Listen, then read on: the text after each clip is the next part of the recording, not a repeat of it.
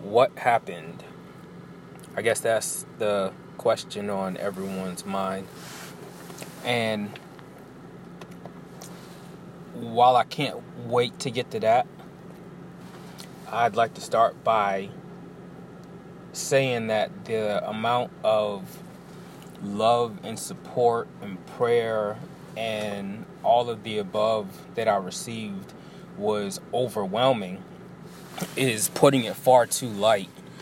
I never imagined that so many people loved and cared and respected, and um, I, I had no idea that people, that that many people felt that way about me. And to say that was overwhelming is, is putting it far too lightly. So thank you for that. I sincerely did not mean to cause the amount of worry that I did, but what? So let's leave let's leave that piece at that. So what happened? What happened was I got overwhelmed, to put it lightly.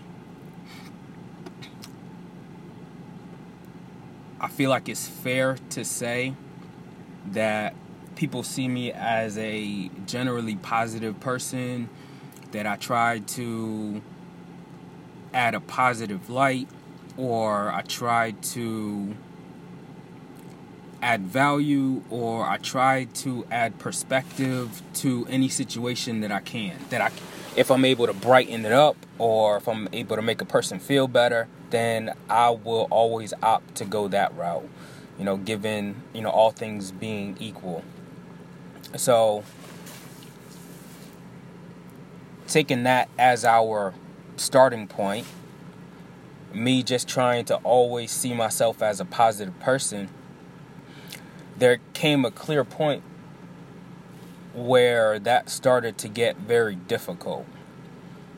You know, in the midst of the pandemic, and in the midst of what turned out to be a little bit of a financial crisis, in the midst of, you know, all of these things that were affecting me in different ways, both good and bad, and that was affecting the world, and everything just got really, really heavy.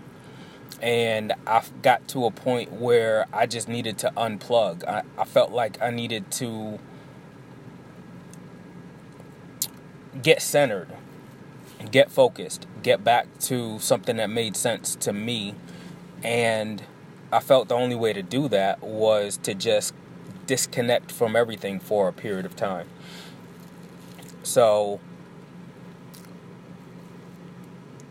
it wasn't, you know, as much of a thought from left field as that may seem, um, I'm sorry, as it may seem for people that really know me. Um, I don't think that they would think that me trying to unplug for some period of time was so unusual.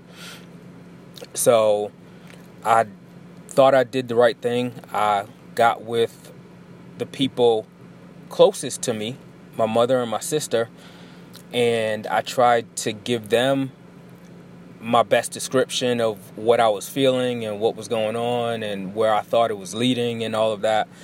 And we came together and we prayed and we talked about it. And the ultimate thing, or the, the final point, was I felt like, like I was kind of going on a journey. I needed to go away for a little while.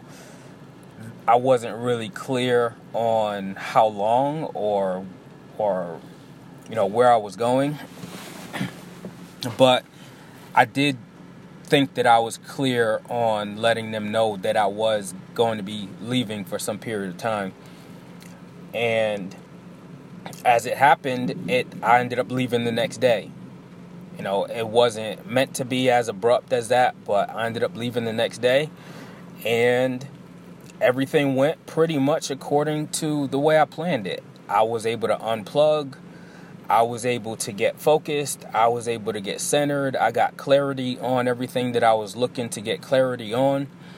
And everything went as planned, except for one piece.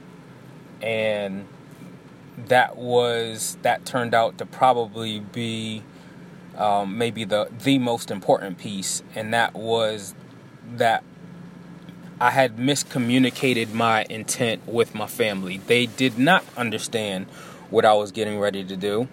They were not on board with it. And that created the the worry that, that now we're looking at. So I definitely would like to take my responsibility for what happened. And for that, I apologize. And I, I hope me sharing my story has provided some degree of closure to everyone who might have been worried uh, about what could have happened. Um, I am doing well. I'm fine. I've never been better. And I hope I hope this story helps you understand a little bit about where I was coming from. All right. Thanks.